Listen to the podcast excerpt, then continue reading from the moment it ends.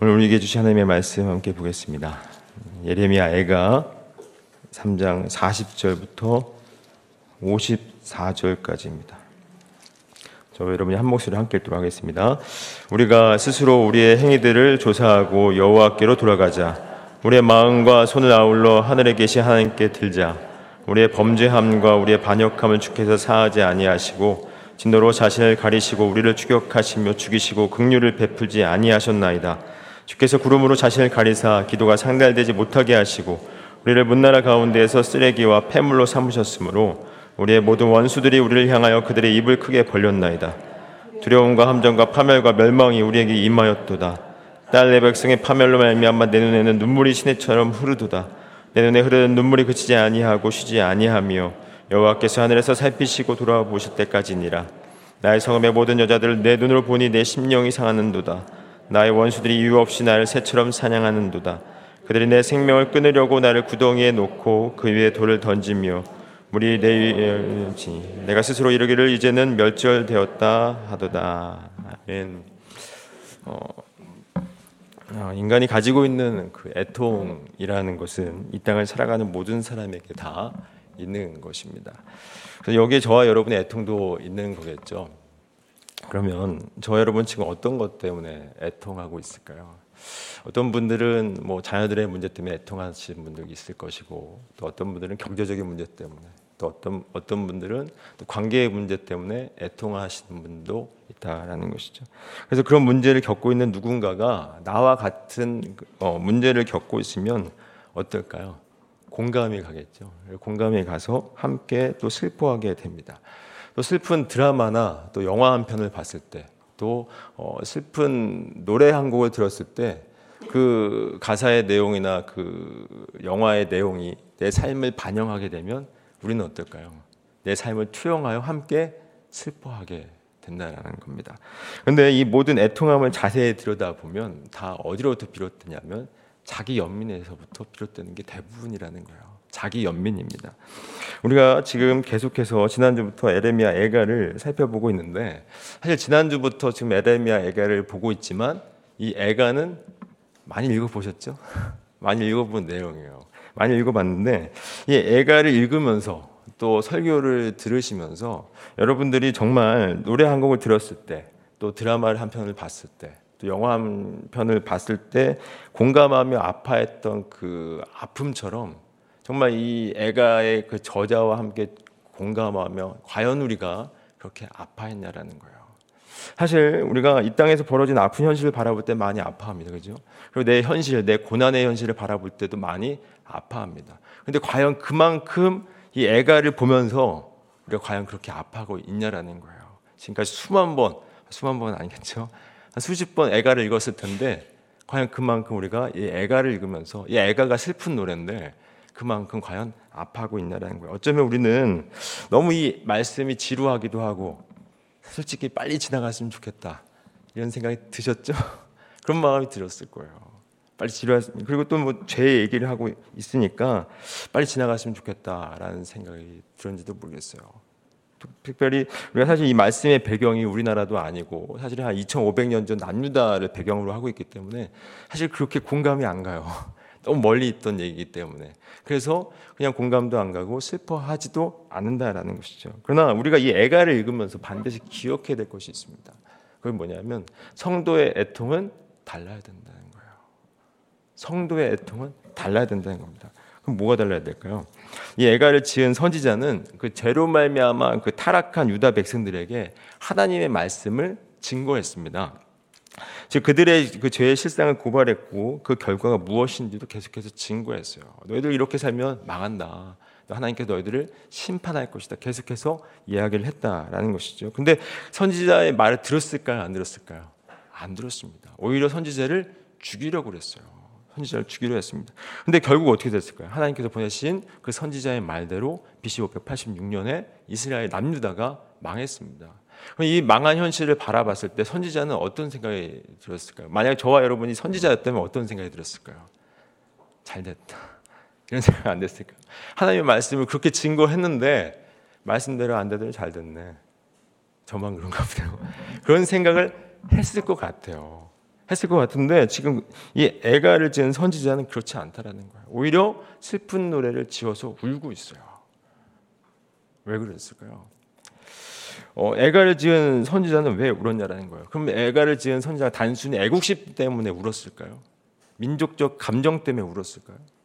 결코 그렇지 않습니다. 그것 때문에 온게 아니었어요. 유다가 멸망한 것은 유다의 죄 때문에 유다의 죄 때문에 멸망한 것입니다. 그런데 유다의 죄와는 전혀 상관이 없는 선지자가 지금 애통하며 울고 있어요. 오히려 애통해야 될 사람들은 누굴까요? 유다 백성들이었습니다. 유다 백성들이 애통해야 돼요. 근데 애도, 애통해야 될 유다 백성들은 오히려 자기들의 살 국리를 찾았습니다. 그래서 나중에 애국으로 내려가죠. 그래서 자기들의 살 국리를 찾았는데 오히려 상관이 없는 선지자가 지금 울고 있다라는 거예요. 왜 울었을까요? 지금 선지자는 유다의 죄를 자기의 죄로 여기면서 울고 있는 겁니다. 유다의 죄를 자기의 죄로. 그렇다면 왜 하나님은 어, 죄와는 상관이 없는 그 선지자가 그 유다의 죄를 자신의 죄를 여기고 울게 하셨을까요? 하나님께서는 선지자에게 유다의 죄를 자기의 죄로 여겨 울게 하신 이유는 하나님의 백성이 울어야 될 이유가 무엇인지를 예가를 통해서 말씀하고 있는 거예요. 왜 울어야 되는지, 이 땅의 것 때문에 우는 것이 아니라 왜 울어야 되는지를 말씀하고 있다라는 것입니다. 여러분 제가 서두에서 이야기했지만 우리가 대부분 우는 이유가 아까 뭐라고 말씀드렸죠? 대부분의 육신의 문제, 생존의 문제, 결국 자기 연민 때문에 웁니다. 대부분이 그렇게 울어요.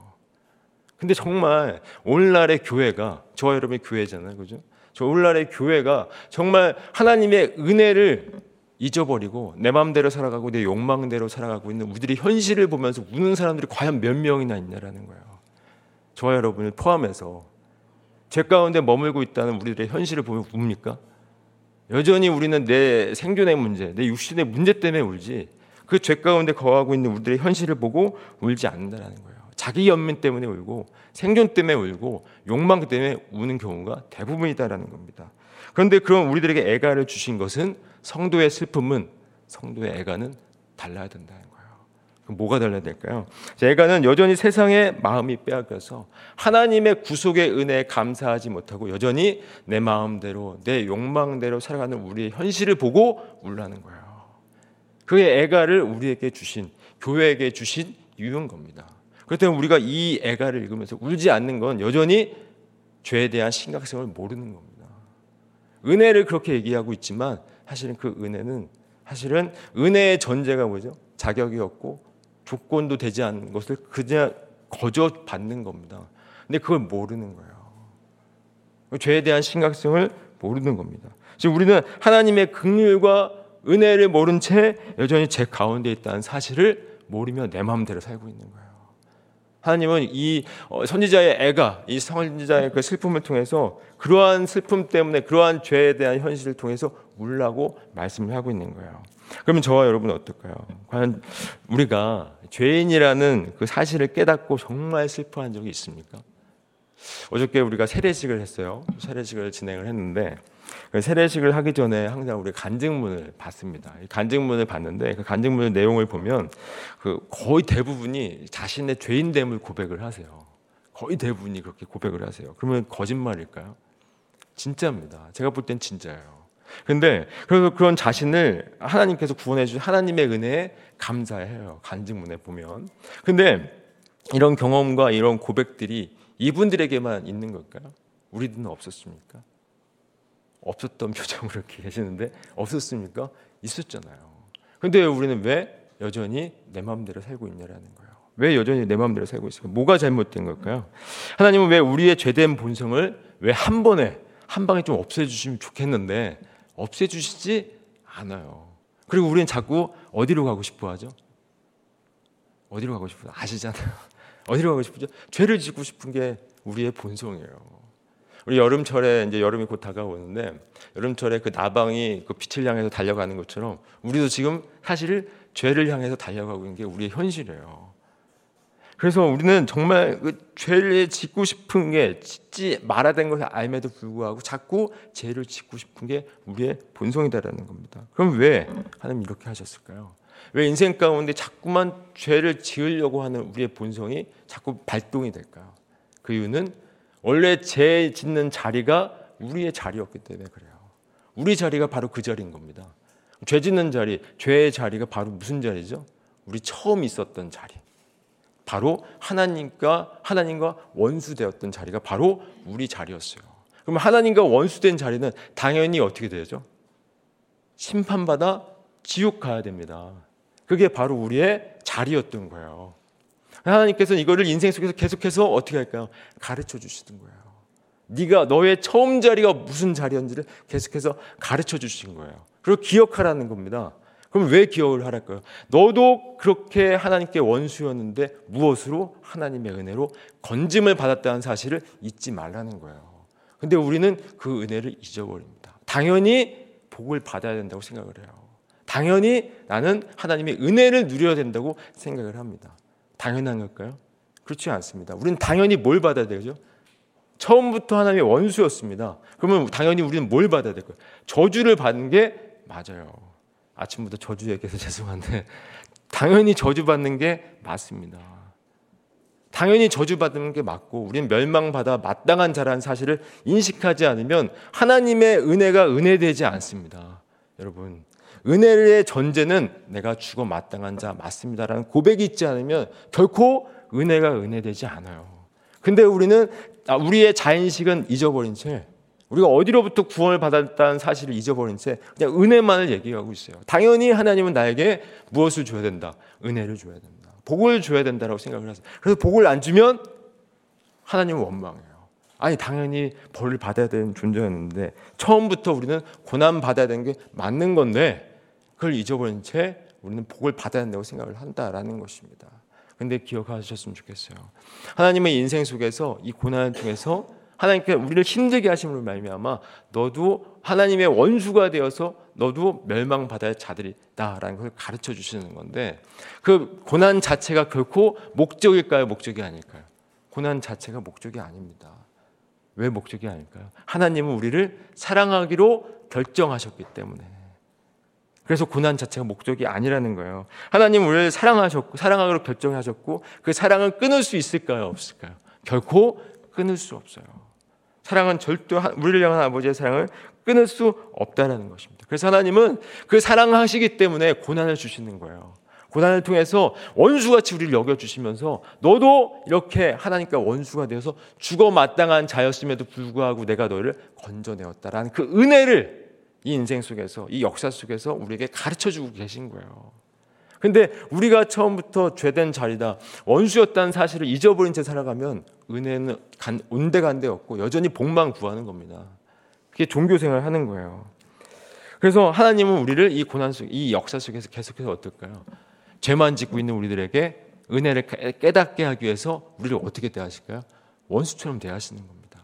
여러분 고난이 없었던 적이 있으셨습니까? 없으셨습니까? 지금까지. 지금까지. 그럼 앞으로는 없을까요? 죽을 때까지 있을 겁니다. 죄송합니다. 죽을 때까지 있을 거예요. 근데 고난이 우리 괴롭게 하려고 고난을 주실 거예요? 그렇지 않습니다. 우리가 자꾸만 제 자리를 가고 싶어 하기 때문에 그래요. 은혜를 잊지 말라고.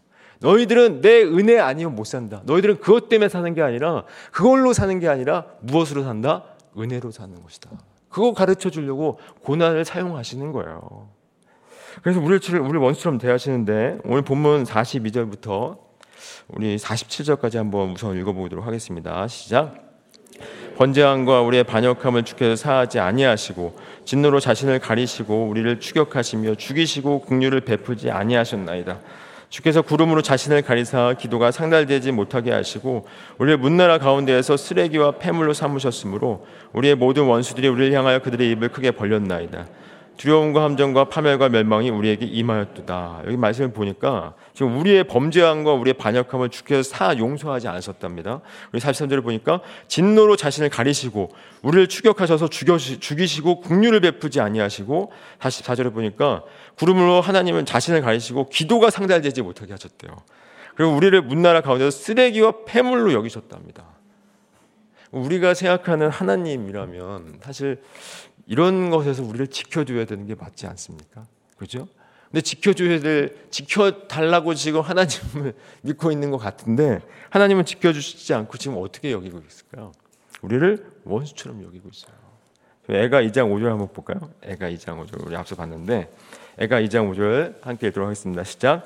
주께서 원수같이 되어 이스라엘을 삼키셨으며 그 모든 궁궐들을 삼키셨고 견고한 성들을 무너뜨리사 딸 유다의 근심과 애통을 더하셨도다. 지금 주께서 우리를 뭐라고 어떻게 여기셨다고요?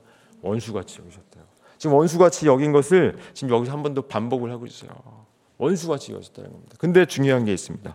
원수처럼 여겼는데 딱저 2장 5절에 보니까 주께서 원수같이 되어 이스라엘 삼키셨으며 그 모든 궁궐을 삼키셨고 견고한 성들을 무너뜨리사 딸 유다의 근심과 애통을 더하셨다. 지금 유다를 뭐라고 부르고 있죠? 딸이라고 부르고 있어요. 지금 원수처럼 여겼지만 여전히 하나님은 유다를 뭐로 여기고 있죠? 자녀로 여기고 있는 거예요. 자식으로 여기고 있는 겁니다. 그러면 자식을 원수처럼 여기고 있다고 하지만 그럼 고난을 주려고 자식을 괴롭게 하려고 그렇게 고난을 주셨을까요? 그렇지 않습니다. 멀리 떠난 그 자녀를 하나님께 돌이키기 위해서 그를 간섭하고 계신 거예요. 무엇을 도구로? 고난을 도구로. 있는 이것은 이스라엘 이스라엘 뿐만 아니라 우리도 동일한 겁니다. 하나님은 하나님의 은혜 없이 내 마음대로 살고 있는 우리들을 놓지 않기 위해서 여전히 우리의 고난을 사용하여 우리를 간섭하고 계신 거예요. 사랑하는 아들아, 사랑하는 내 딸아, 딸 유다야 부른 것처럼 딸 딸은 아니죠 아들 원서가 난 널 붙들고 있다 라고 말씀하고 있는 거예요. 고난으로 우리를 그렇게 간섭하고 계신 거예요. 그래서 은혜를 알라고 너는 그거로 사는 게 아니라 무엇으로 산다? 은혜로 사는 거야. 너는 은혜로 사는 거다라고 말씀하고 있는 거예요. 그런데 이 이렇게 이 딸 유다라고 이야기하고 있고 하나님께서 유다를 그렇게 사랑하셨는데 이 하나님의 사랑을 남유다 백성들이 알았을까요? 몰랐을까요? 알았을까요? 몰랐을까요? 몰랐습니다. 그들은 자, 하나님이 자신들 사랑하신 줄 몰랐어요. 하나님께 하나님께서 부어주신 은혜를 당연한 것으로 여겼어요. 왜 그랬을까요? 그들이 그들은 처음부터 자신들이 멸망받을 자다라고 하는 그 인식을 갖고 있지 않았어요. 당연히 우리는 복받을 자다. 당연히 우리는 은혜를 받을 자다라고 생각했기 때문에 그들은 하나님의 은혜를 하나님의 사랑을 몰랐습니다. 그들이 정말 정말 뭘 잘해가지고 하나님의 백성이 된 걸까요? 그들의 조상이 누굴까요? 아브라함이죠. 아브라함이 뭘 잘해서 택했습니까? 하나님께서 그렇지 않습니다. 아버지의 사랑 때문에 하나님의 전적인 은혜로 그들을 택하신 거예요. 우리 신명기 말씀 한번 볼까요? 유명한 말씀인데 신명기 7장 6절부터 8절 말씀입니다. 함께 읽겠습니다. 시작. 너는 여호와 내 하나님의 성민이라 내 하나님 여호와께서 지상 만민 중에서 너를 자기 기업의 백성을 택하셨나니 여호와께서 너를 기뻐하시고 너희를 택하심은 너희가 다른 민족보다 수요가 많기 때문이 아니니라. 너희는 오히려 모든 민족 중에 가장 적으니라. 여호와께서 다만 너희를 사랑하심으로 말미암아 또는 너희의 조상들에게 하신 맹세를 지키려 하심으로 말미암아 자기의 권능의 손으로 너희를 인도하여 내시되 너희를 그 종되었던 집에서 애굽 왕 바로에서에서 속량 속량하셨나니 애굽의 왕 애굽 왕 바로에서 속량하신 이유가 뭘까요? 여기 8절에 보니까 여호와께서 다만 너희를 사랑하셔서 사랑하셔서 택한 거예요. 뭐 잘해서 택한 게 아닙니다. 그러니까 이스라엘은 처음부터 원수였고 처음부터 사랑이 아니었으며 그들은 하나님의 백성이 될 수 없었던 겁니다. 근데 그 은혜를 잊고 살고 있는 거예요. 언제까지요? 그들이 망할 때까지. 그 망하고 돌아와서는 알았을까요? 몰랐습니다. 망하고 돌아와서도 몰라. 그래서 예수님이 오신 거예요. 망하가 망하고 돌아왔는데도 불구하고 여전히 자기가 잘난 줄 알고 사는 겁니다. 그게 이스라엘 백성들뿐만 아니라 누구의 모습이죠? 우리들의 모습인 거예요. 우리가 아까 제가 세례식도 얘기했지만 세례 받을 때 정말 나 같은 죄인 살리신 주은혜 고마워, 그 주은혜 놀라워 이렇던 생명 하나님께서 허락하셨어요. 얼마나 감사한다고 고백을 하지만 우리는 지금 여전히 나 같은 죄인이라고 생각하세요? 하긴 하시죠, 그죠? 그러나 그 구원의 은혜를 잊어버리고 살 때가 너무나도 많다라는 거예요. 이스라엘 백성들이나 우리나라 다른 게 없습니다. 똑같은 거예요. 똑같이 우리는 잊고 사는 겁니다. 그래서 하나님은 이 인생 속에서 이 역사 속에서 너희들도 멸망받아 마땅한 자, 처음부터 하나님의 원수되었던 자라는 사실을 계속해서 고단이라는 현실을 통해서 그리고 우리가 가치라고 여기고 있던 것들 그리고 우리가 의지하고 있던 것들을 가져가심으로 말미암아 하나님의 은혜 없이 못 사는구나 그렇게 알게 하시는 거예요. 아 나는 하나님의 은혜로 살았지 그것 때문에 사는 게 아니구나. 그래서 여러분들이 그런 게 없어도 괜찮은 것까요? 괜찮지 않은 것까요? 대답이 없어요. 괜찮은 걸까요? 괜찮지 않은 걸까요? 약해요. 괜찮은 겁니다. 괜찮은 거예요. 우리는 은혜로 사는 것이 그것 때문에 사는 게 아닌 거예요. 그걸 알라고, 근데 그게 모르기 때문에 고난이라는 게 있는 겁니다. 근데 자꾸 우리는 그걸 의지하려고 그래요. 하나님의 은혜 없이도 그걸 의지한다는 건 하나님의 은혜 없어도 된다, 됩니다. 라는 고백과 같은 겁니다. 근데 내 사랑하는 딸을 그렇게 내버려 둘 수 없기 때문에 가져가시는 거예요. 가져가시는 겁니다. 그래서 은혜로 사는 거야. 라고 계속해서 말씀하고 있는 거예요. 그래서 결국 어떻게 될까요? 하나님의 은혜 앞에 무릎 꿇게 하시는 겁니다. 하나님의 은혜 앞에. 그래서 하나님은 계속해서 우리를 인생 속에서 원수처럼 대하시는 거예요. 근데 너무나도 힘들죠. 너무나도 얼마나 힘들게 원수처럼 대하셨는지 오늘 본문 말씀 보니까 애가 오늘 본문 말씀 48절부터 50절까지 읽어보도록 하겠습니다. 시작. 딸 내 백성의 파멸로 말미암아 내 눈에는 눈물이 시내처럼 흐르도나 내 눈에 흐르는 눈물이 그치지 아니하고 쉬지 아니하며 여호와께서 하늘에서 살피시고 돌아보실 때까지니라. 지금 얼마나 하나님께서 원수처럼 여기셨는지 지금 선지자의 눈으로 바라보니까 딸 내 백성의 파멸로 말미암아 내 눈에 눈물이 시내처럼 흐른대요. 여러분 고난의 현실 속에서 얼마나 괴로우셨습니까? 고난 때문에 눈물 흘리지 않으신 분이 과연 계세요? 많이 슬프셨을 겁니다. 많이 힘드셨죠. 그만큼 지금 에레미야 선지자도 지금 굉장히 힘들어하고 있는 거예요. 그 고난의 모습을 보면서 너무나도 어떻게 여겼다고요? 원수처럼 여긴 겁니다. 하나님이 원수처럼 여긴 거예요. 왜 원수처럼 여겼습니까? 너도 원수였기 때문에. 그래서 너도 멸망마다 마땅한 자라는 사실을 가르쳐 주시기 위해서. 그런데 우리가 존재하고 있는 이유가 하나님의 은혜란 사실을 기억하게 하기 위해서 원수처럼 여기는 겁니다. 그리고 이제 51절부터 54 절이죠. 51절부터 54절까지 함께 읽어보도록 하겠습니다. 시작. 나의 성읍의 모든 여자들을 내 눈으로 보니 내 신령이 상하는도다. 나의 원수들이 이유 없이 나를 새처럼 상하는도다. 그들이 내 생명을 끊으려고 나를 구덩이에 넣고 그 위에 돌을 던지며 물이 내 머리 위로 넘치니 내가 스스로 이르기를 이제는 멸절되었다 하도다. 지금 말씀을 보니까 선지자가 지금 굉장히 죽음의 위기에 처해 있어요. 죽음의 위기에. 근데 이 에레미야 애가는 어, 유다의 죄를 자신의 여기 자신의 죄를 여기고 지금 아파하고 슬퍼하고 있는 겁니다. 이 죽음의 위기는 곧 누구의 위기일까요? 남유다가 죽음의 위기에 빠진 거예요. 그걸 말씀하고 있는 겁니다. 근데 이 죽음의 위기에 빠져 있는데 내일 살펴보겠지만 57절에 보니까 이렇게 말씀하고 있어요. 제가 읽어보겠습니다. 내가 죽게 아랫날에 주께서 내게 가까이 이르시되 두려워하지 말라 하셨나이다. 말씀하고 있어요. 죽음의 위기 앞에 있는데 뭐라고 말씀하신다고요? 두려워하지 말라. 그렇다면 그 죽음의 위기조차도 무엇 안에 있는 걸까요? 하나님의 섭리 안에 있는 겁니다. 그럼 하나님의 섭리 안에서 무엇을 이루시고자 하기 위해서 두려워하지 말라고 할까요? 왜 고난을 주셨을까요? 그들을 간섭하셔서 여호와께 돌아오게 하려고. 근데 여호와께 돌아오는 건 단순한 회개를 이야기하는 게 아니에요. 단순한 회개가 아니라 나의 처음 자리, 처음 자리가 뭐라고요? 하나님과 원수. 멸망받아 마땅한 자, 지금 당장 지옥 가도 할 말이 없는 자입니다라는 그 고백, 그 자리로 돌아가는 겁니다. 그게 여호와께 돌아가는 거예요. 그래서 나는 은혜 아니면 못 삽니다. 아버지의 긍휼 아니면 못 삽니다. 아무것도 저는 할 수 있는 게 없습니다. 저, 저는 당신의 은혜만 붙들길 원합니다라는 그 고백이 여호와께 돌아가는 거예요. 그래서 그것을 깨닫는 사람이 뭐라고 고백을 하죠? 우리 40절부터 41절 함께 읽도록 하겠습니다. 시작. 우리가 스스로 우리가 행위들을 조사하고 여호와께 돌아가자. 우리의 마음과 손을 아울러 하늘에 계신 하나님께 들자. 지금 에레미야 에가에서 말씀하고 있는 이 선지자가 41절에 보니까 우리의 마음과 손을 아울러 하늘에 계신 하나님께 들자라고 말씀하고 있어요. 손을 든다는 것은 어떤 걸까요? 항복한다라는 겁니다. 하나님 더 이상 나는 이제 은혜 아니면 못 삽니다. 내 마음대로 살지 않겠습니다. 저는 죽어 마땅한 자 맞습니다. 그래서 저는 은혜 아닌 모습입니다라고 고백하고 있는 거예요. 저와 여러분의 고백이 이와 같은 고백이 되어야 된다라는 겁니다. 정말 저와 여러분이 정말 제가 서두에도 얘기했지만 정말 우리가 멸망을 받아 마땅한 자라는 인식을 갖고 계십니까? 그런 인식이 없으면 우리는 은혜가 은혜가 되지 않아요. 은혜를 그렇게 얘기하고 있지만 정말 은혜의 감격이 있었던 적이 과연 언제였는지 기억이 안 나요. 그것은 나의 죄된 고백이 있지 않기 때문에 그렇습니다. 저와 여러분이 정말 멸망받을 자 맞습니다. 라는 고백이 있어야 바로 은혜가 은혜가 된다라는 거예요. 여러분 잊지 마십시오. 처음 자리를 잊으시면 안 돼요. 우리가 하나님의 원수였다는 사실을 잊으시면 안 됩니다.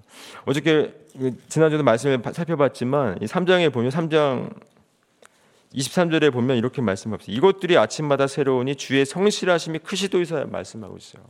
왜 이렇게 선지자가 고백을 하고 있을까요? 남유다는 멸망받아 마땅한 자였습니다. 그럼 멸망받아 마땅한 자들이 내일이 있으면 될까요, 안 될까요? 내일 있으면 안 됩니다. 내일 지금 당장 진멸당할 자들이었어요. 그래서 그들에게는 내일이 오는 게 은혜였던 거예요. 내일이 오는 게 마찬가지로 우리에게 하루하루 허락하신 건 하나님의 뭡니까? 은혜인 거예요.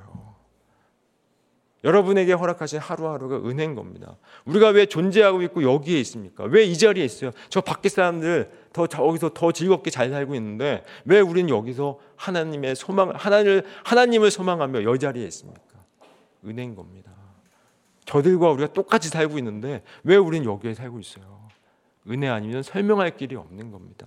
그 은혜를 안다면 우리가 정말 울어야 될 건 뭐냐면 생존의 문제 때문에 우는 게 아니라 육신의 문제 때문에 우는 게 아니라 뭐 때문에 울어야죠?